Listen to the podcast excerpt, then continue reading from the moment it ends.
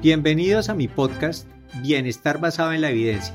Soy su anfitrión, Efraín Riveros, doctor Efraín. En este espacio dedicaremos nuestro tiempo a explorar el mundo de la salud y el bienestar desde una perspectiva científica y práctica. Navegaremos a través de la literatura médica más relevante, analizaremos la robustez estadística de estudios científicos importantes y descifraremos los resultados que realmente pueden aplicarse en nuestra vida diaria ya sea que esté buscando comprender mejor una enfermedad, mejorar su bienestar general o simplemente le apasiona la ciencia detrás de la salud, este es el lugar para usted. Acompáñeme en este viaje de descubrimiento y entendimiento. Bienvenidos a un nuevo episodio de Bienestar basado en la evidencia. Soy Efraín Riveros, profesor asociado de anestesiología del Medical College of Georgia, y estoy aquí para compartir algunas cosas que he aprendido acerca de la salud He estado reflexionando sobre una frase que leí en un libro de Camilo José Celá, Premio Nobel de Literatura Español. El libro se llama La Colmena y una frase me llamó poderosamente la atención. Dice, de las grandes cenas las sepulturas están llenas. Eso me puso a pensar acerca de cómo la comida, lo que ingerimos, está teniendo consecuencias, consecuencias sobre la vida misma. Basta salir a la calle y mirar a la gente. Cuando yo era niño, era exótico que una persona estuviera obesa, inclusive en sobrepeso, a tal punto que pues hasta se burlaban de, de, las personas que estaban en sobrepeso. Con el tiempo esto se empezó a volver más prevalente y estamos hablando de que prácticamente la mitad de la población tiene cierto grado de obesidad. Y yo no sé hasta dónde va a llegar esto, si el porcentaje va a llegar a abarcar el 100% de la población, pero tenemos que hacer algo antes de que, de que se llegue a ese punto. Si la comida nos está haciendo daño, miremos a ver qué pasa cuando comemos, específicamente los macronutrientes, y hoy voy a enfocarme en lo que pasa con los carbohidratos y lo que pasa con la grasa. Nuestros ancestros eh, tenían grandes dificultades para poder conseguir comida. La, comida se conseguía dependiendo de la estación, dependiendo del área geográfica donde usted vivía. Había que hacer grandes desplazamientos para conseguir la comida. Inclusive antes de que se desarrollara la agricultura, pues tocaba conseguir frutos silvestres, matar animales. Y en el proceso de hacer eso pasaban dos cosas. Primero, necesitaba usted gran despliegue físico, para correr detrás de un animal y poderlo convertir en su presa, pero además requería cierta sabiduría para poder guardar alimentos cuando no se conseguían y genéticamente nuestros organismos se adaptaron a eso y permitieron desarrollar mecanismos genéticos que llevan a vías metabólicas que nos permiten Guardar cuando no hay. Esto ha cambiado, ha cambiado porque con la sociedad moderna usted tiene comida en abundancia disponible al alcance de la mano y no es mucho el ejercicio que toca hacer para, para comerse una galleta, ¿no? Solo es estirar la mano y el gasto energético es nada comparado con la cantidad de calorías que usted está ingiriendo. Entonces estamos desequilibrando la balanza entre la comida que entra a nuestro cuerpo, eh, la energía que ella trae y el gasto de energía. Eso está clarísimo. Pero no estamos descubriendo el agua tibia. Esto ya se dio cuenta la gente hace muchísimo tiempo. En los años 60, la preocupación fue tal que dijeron, bueno, es probable que lo que toque hacer es modificar la, la composición de los alimentos. Y esta, esto tomó, se volvió tendencia, como dicen ahora. Y es, e, en esa tendencia eh, dijeron, bueno, si lo que vemos que la gente le está pasando es que se ve más gordita, pues eso claramente es grasa, no, no se ve que el azúcar se acumule pues por fuera. Entonces el problema debe estar en la grasa. Entonces empezó la, la carrera de modificar los alimentos y vino la fiebre de todo bajo en grasa. Entonces leche baja en grasa, hasta, hasta lo que no tiene grasa le dicen que es bajo en grasa. El resultado de, de, que las recomendaciones nutricionales en todo el mundo incorporaran este concepto de eliminar la grasa prácticamente y convertirla en nuestra enemiga pues sonaba, sonaba lógico inicialmente, pero el resultado no fue el que se esperaba. las tasas de obesidad han venido aumentando de manera exponencial. Las sociedades se han occidentalizado en todo el mundo y esa occidentalización ha traído consigo pues más obesidad. No solo es un problema estético, eh, estar, obeso eh, no es signo de salud, a pesar de que en alguna época, si hablamos de la Edad Media, solo las clases más pudientes podían estar obesas, era como un lujo, ¿no? Y esto era por un acceso mayor a la comida. Pero hoy día no es así. Eh, esto se convirtió en un problema de salud pública en el cual la, obesidad eh, está causando consecuencias eh, muy graves y está asociándose a todo tipo de enfermedades. Volvamos a lo básico. ¿Qué pasa cuando comemos carbohidratos en particular? Entonces, usted puede comer diferentes tipos de carbohidratos, pero los dos más importantes son la glucosa y la fructosa. Se parecen, se parecen en, en que tienen el mismo número de carbonos, se parecen en que pueden producir una cantidad similar de energía tras su metabolismo, pero no son iguales. La glucosa es absorbida en el intestino por un mecanismo de cotransporte mediado por sodio y pasa directamente al hígado, donde inicialmente eh, esta, esta glucosa puede entrar a, proceso de glucólisis para producir energía, pero también hay glucosa que pasa directamente a la sangre y va a ir a los diferentes tejidos, en particular inicialmente el músculo, eh, donde eh, esa glucosa eh, tiene que ser incorporada dentro de la célula. Es interesante que en la, en la célula muscular la glucosa necesita un receptor especial, el GLUT4, y ese receptor especial está dentro de la célula muscular y no está en reposo expresado en la membrana.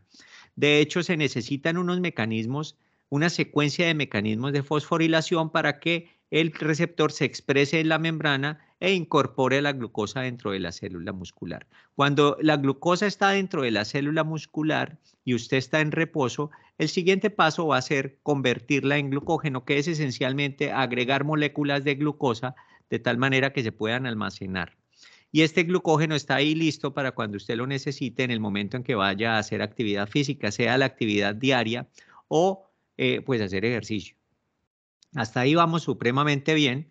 El, si usted come una cantidad moderada de carbohidratos, eso es lo que resulta pasando. Y también los otros tejidos como el cerebro, el riñón y todas las células en general utilizan el resto de la glucosa y todo está muy bien. Si sobra algo de glucosa, esa, esa glucosa va al hígado y va a sufrir también un proceso de, de, glucólisis para producir energía. Hasta ese momento todo está perfecto y vemos que esto es mediado por insulina.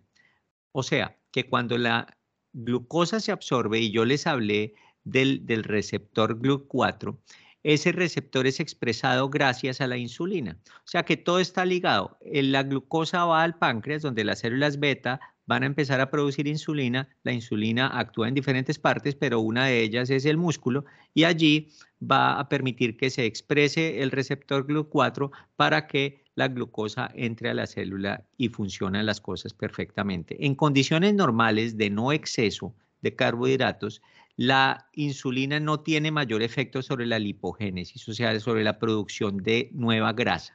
No tiene que hacerlo. Su rol eh, principalmente se enfoca en el manejo de esa, de esa glucosa. Ahora, cuando nosotros empezamos a comer eh, eh, azúcar en exceso, ya la glucosa tiene que empezar a entrar a diferentes vías y en esas nuevas vías que usualmente las podemos resumir eh, bajo la glucólisis principalmente. Hay glucólisis, glucólisis, glucólisis, se va a producir eh, de manera eh, anaerobia lactato, pero si usted tiene oxígeno, esto va a acetilcolina, parte de esa de, acetil, acetil-CoA, perdón, la acetil-CoA entra al ciclo de Krebs para que usted termine produciendo energía en la mitocondria.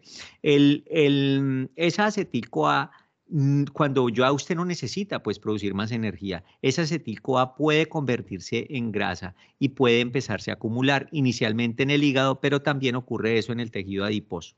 Entonces, tenemos este escenario en el cual entra la glucosa, estimula la producción de insulina, la insulina ayuda a que entre al músculo y todo está bien. Si a usted se le va la mano, va a terminar produciendo grasa por exceso de acetil-CoA en el proceso de glucólisis y la grasa la va a acumular tanto en el hígado como en otros tejidos, el tejido adiposo e inclusive el músculo. Y vamos a ver cuáles van a ser las consecuencias de tener tanta grasa acumulada cuando no deberíamos.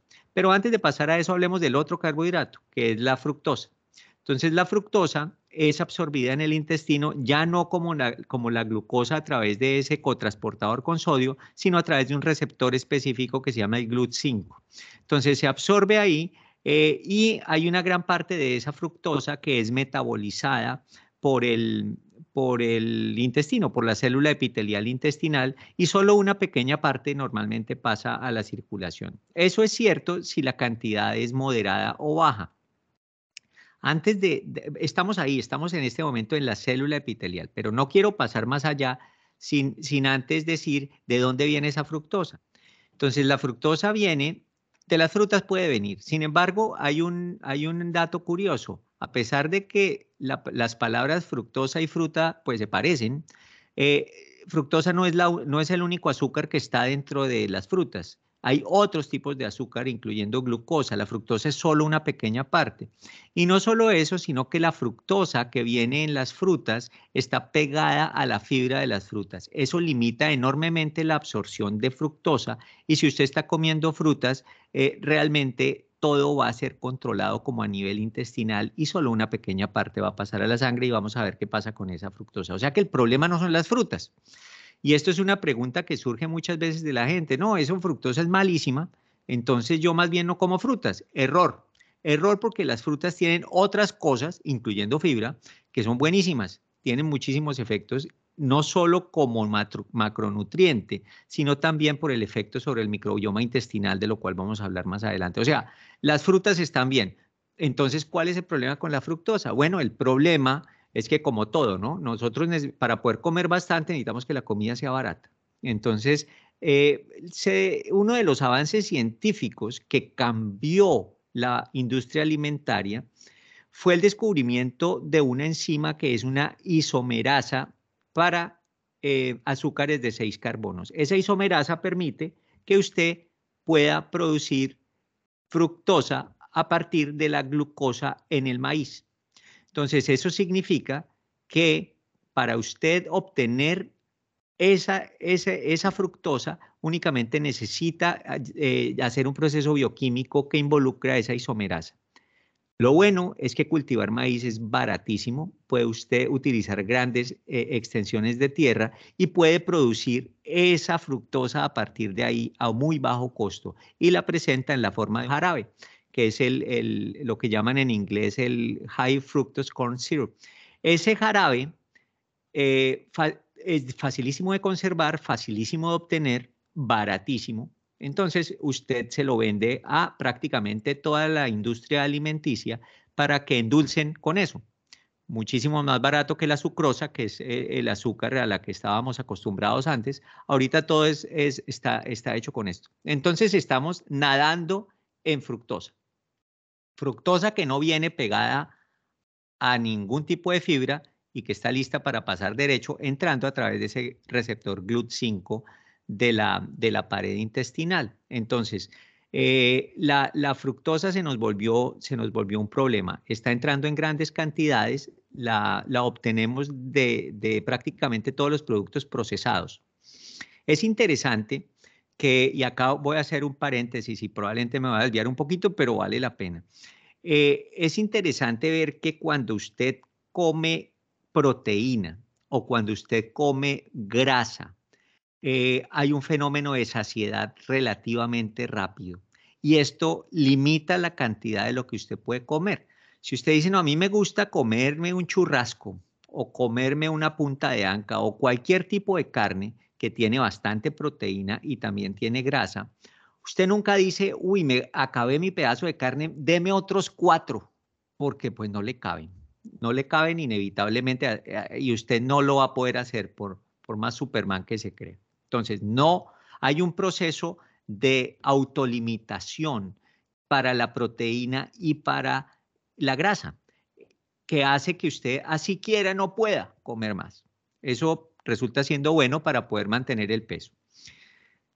Con el carbohidrato, específicamente esta fructosa, eso no pasa.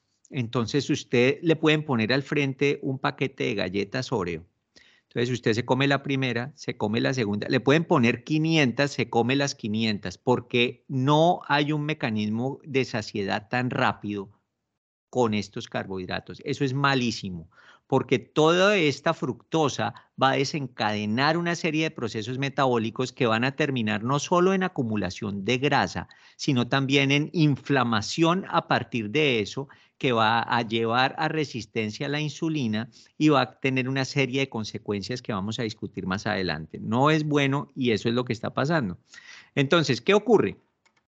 Tenemos ya la fructosa eh, que logró pasar la barrera intestinal, vienen hordas de moléculas de, fructosa y llegan directamente al hígado. ¿Qué hace el hígado con eso? Entonces lo, lo incorpora em, a, su, a, su, interior con, eh, a través de un receptor que es el GLUT2, lo mete ahí y eh, esa, esa, fructosa eh, va a ser metabolizada inmediatamente. Se metaboliza a través de dos sistemas enzimáticos. El primer sistema enzimático se llama la fructoquinasa. Entonces esa fructoquinasa convierte la fructosa en fructosa 1-fosfato.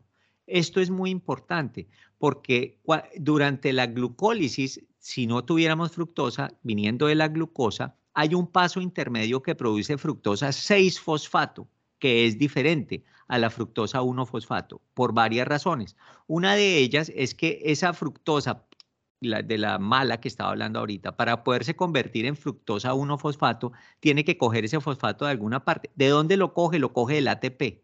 Entonces crea un desequilibrio entre el ATP y el AMP y, y también el ADP. O sea, está habiendo menos ATP. ¿Por qué? Porque utilizó ese fosfato para poder convertir la fructosa en fructosa 1-fosfato. Entonces, la fructosa 1-fosfato más adelante sufre un segundo proceso metabólico que es mediado por una enzima que se llama aldolasa B.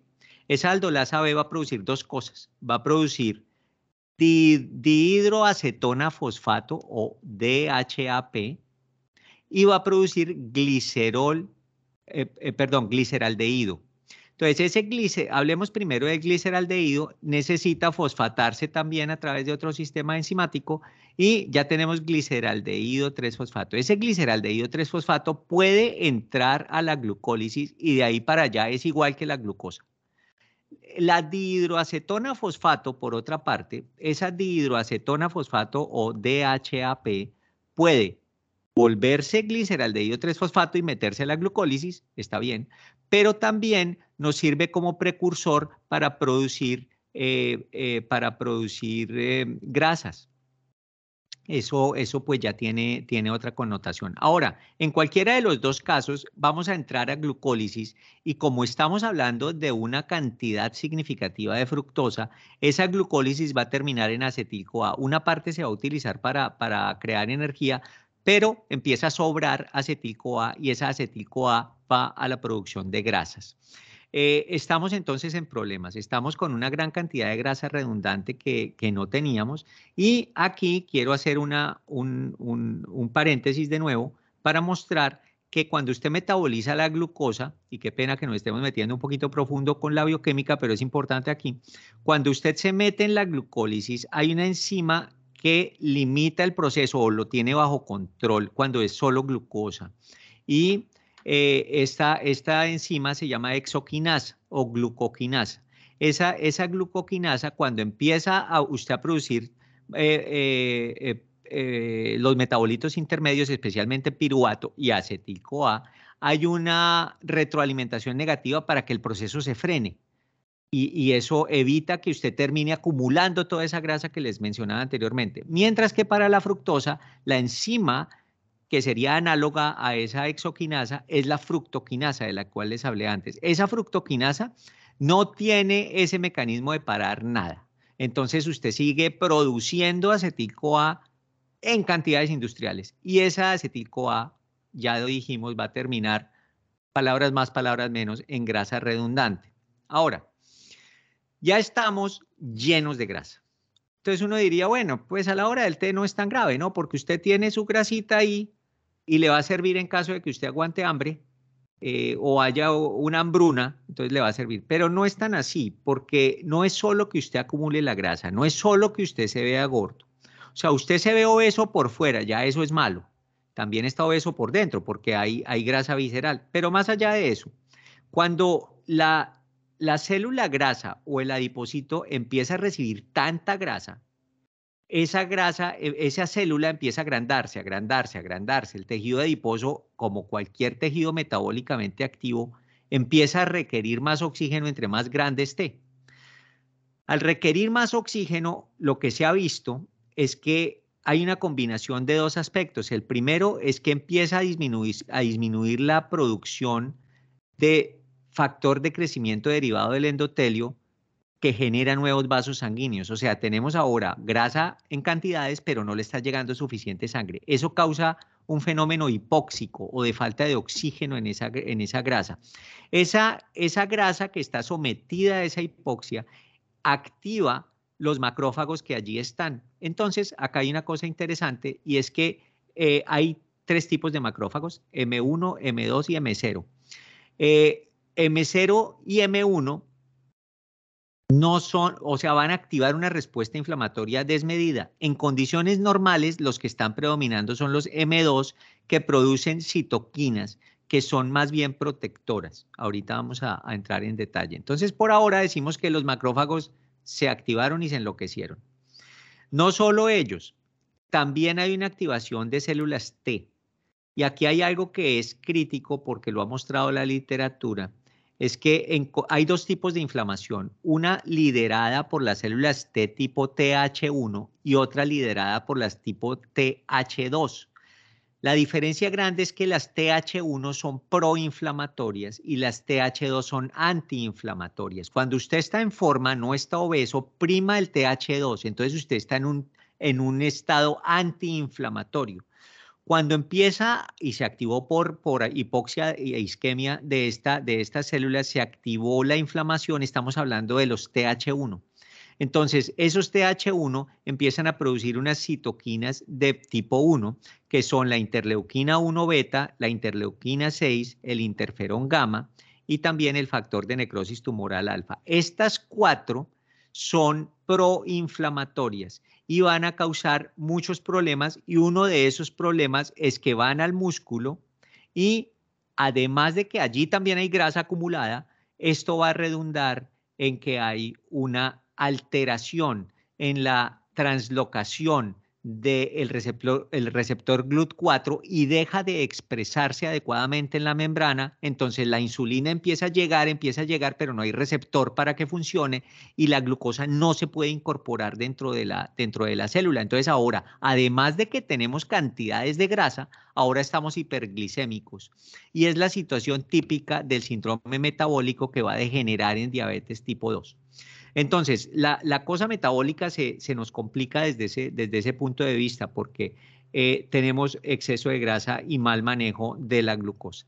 Ven ustedes que el, músculo es central aquí. Entonces, el músculo es central porque él es el que, el que incorpora la glucosa, pero para eso necesita el receptor GLUT4, pero para eso necesita la insulina.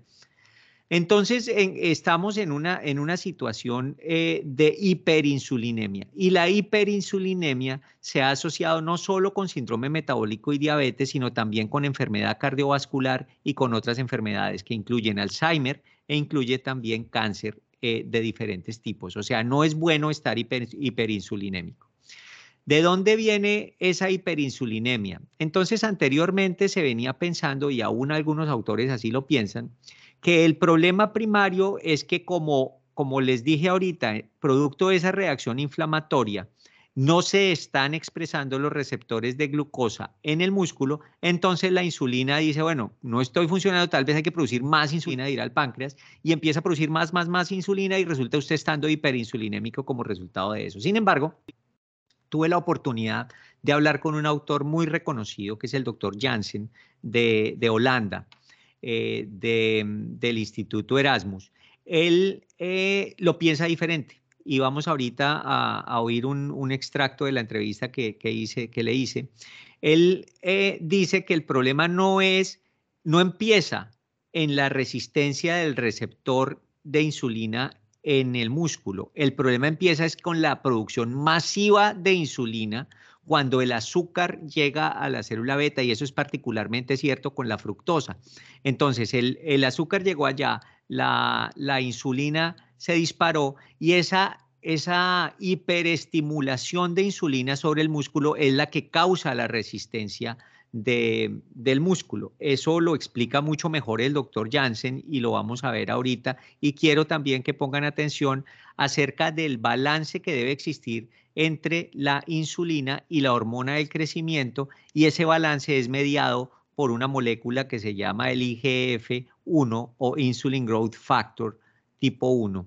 Y esto, esto va a quedar muy bien explicado cuando, cuando lo hable el doctor Jansen eh, y quiero que en este momento lo escuchemos. And I think, um, to focus a little bit on the, on the role of hyperinsulinemia. But before we go into that, let's talk about physiology a little bit. So you have been doing a lot of research about the axis uh, that involves insulin uh, insulin growth factor 1 or IGF-1 and growth hormone. Can yes. you illustrate a little bit more about how this axis works and how how is it related to health and disease? Uh, normally, you uh, need a well-functioning growth hormone IGF-1 axis, uh, but you should never uh, look to the growth hormone IGF-1 axis independent from insulin because insulin plays also an important role in the regulation of uh, a good uh, action of the growth hormone IGF-1 uh, axis because you need insulin to have enough growth hormone sensitivity, but also to make IGF-1 and also for a good uh, negative feedback from IDF to growth hormone. If that is not there, then you will get enormous problems. And uh, I have, of course, treated uh, many uh, adult patients with growth hormone who had developed uh, of acquired uh, growth hormone deficiency during their adult life due to, in, in most cases, due to pituitary tumors. And then uh, we, I have uh, started, I've treated them with growth hormone. And then I have also learned how important is that you should uh, search uh, the balance, but also to try to normalize the balance, which is was probably there before they developed growth hormone deficiency.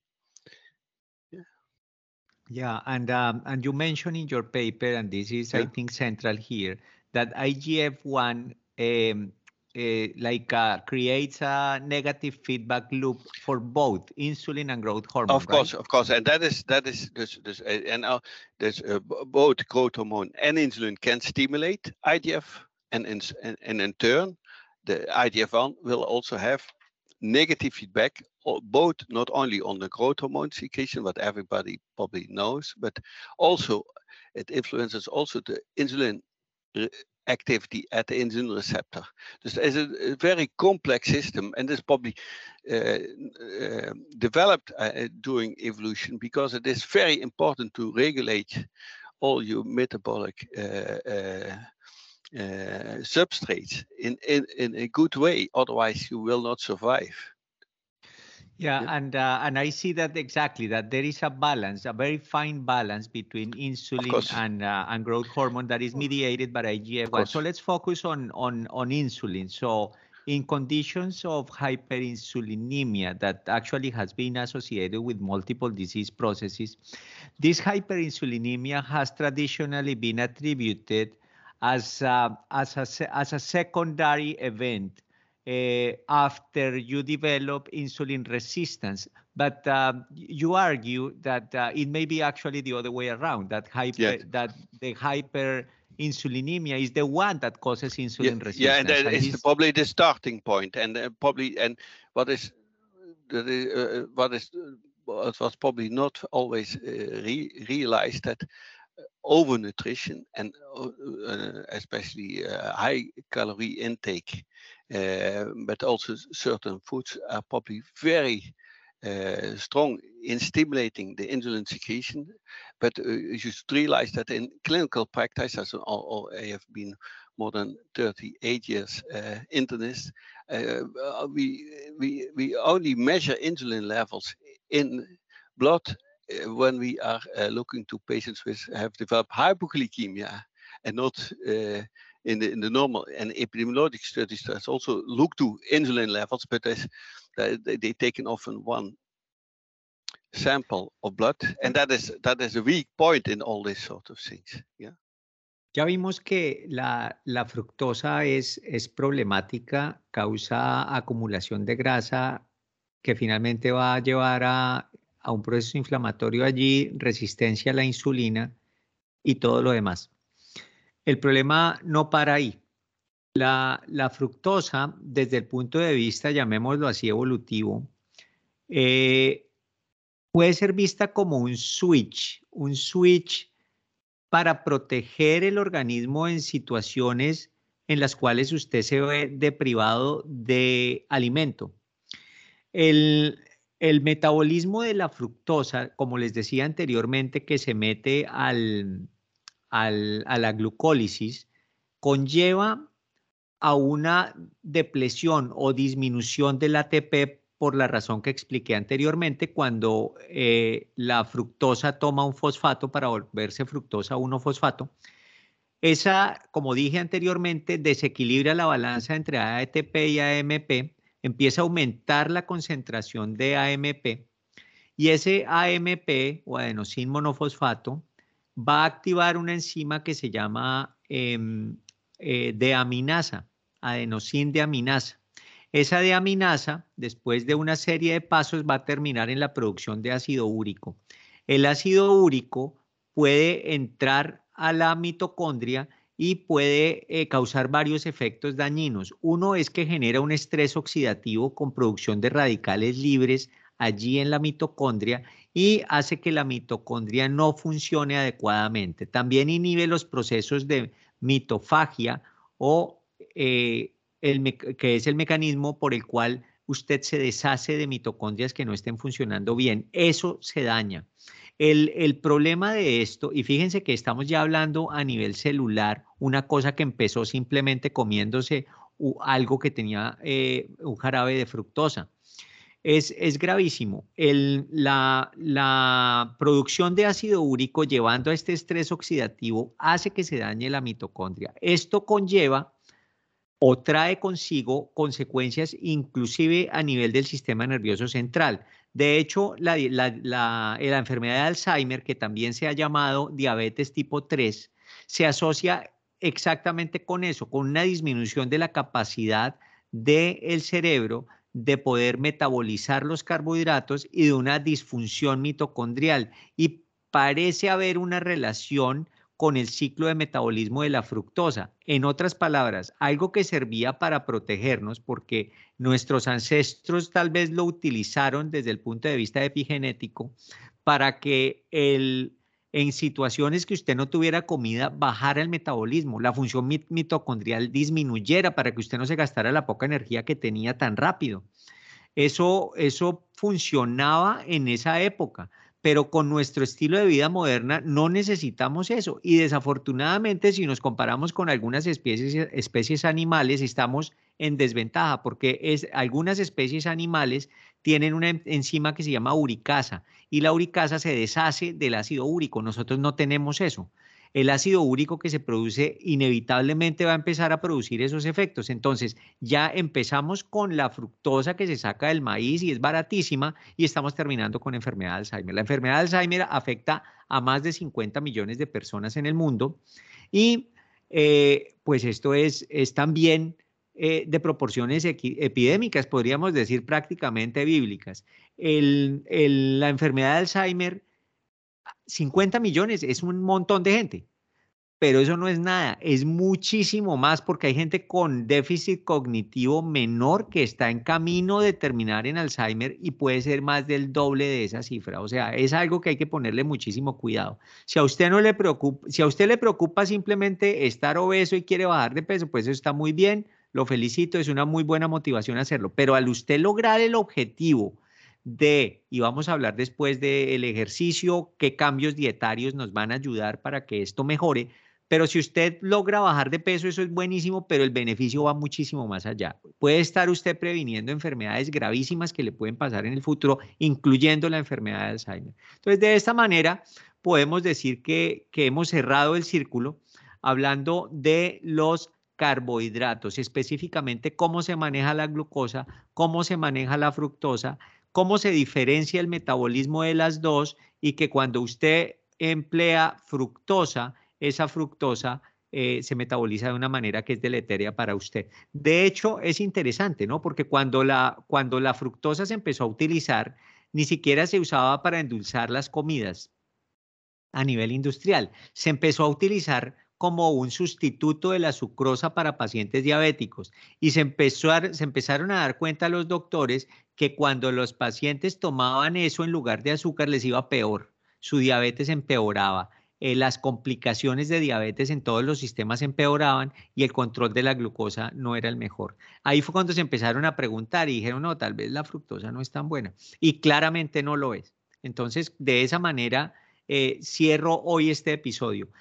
En el siguiente episodio vamos a hablar con el doctor eh, Daniel de Luis Román acerca de el ejercicio en los pacientes con diabetes mellitus tipo 2. Eh, es bien interesante la conversación que tenemos con él y después de, tener esa conversación vamos a tener una discusión acerca de las grasas, cómo se metabolizan las grasas, qué tipo de grasas son buenas, cuáles son malas, porque en últimas las grasas han sido satanizadas, ¿no? Pero es que no todas las grasas son iguales. Hay unas que sí, otras que no, y vamos a hablar, vamos a hablar de eso la obesidad se ha relacionado más con el mal uso de los carbohidratos que de las grasas mismas. Y es una cosa que, vamos a discutir más en detalle. Creo que con eso es suficiente por el día de hoy y nos vemos en el siguiente episodio. No olviden dejar los comentarios en la sección destinada para tal fin. Y si quieren que hablemos de un tema en particular, por favor, eh, eh, mándenme la sugerencia y vamos a explorar eso. La idea es que acá vamos a aprender todos juntos. Muchas gracias y nos vemos la siguiente vez.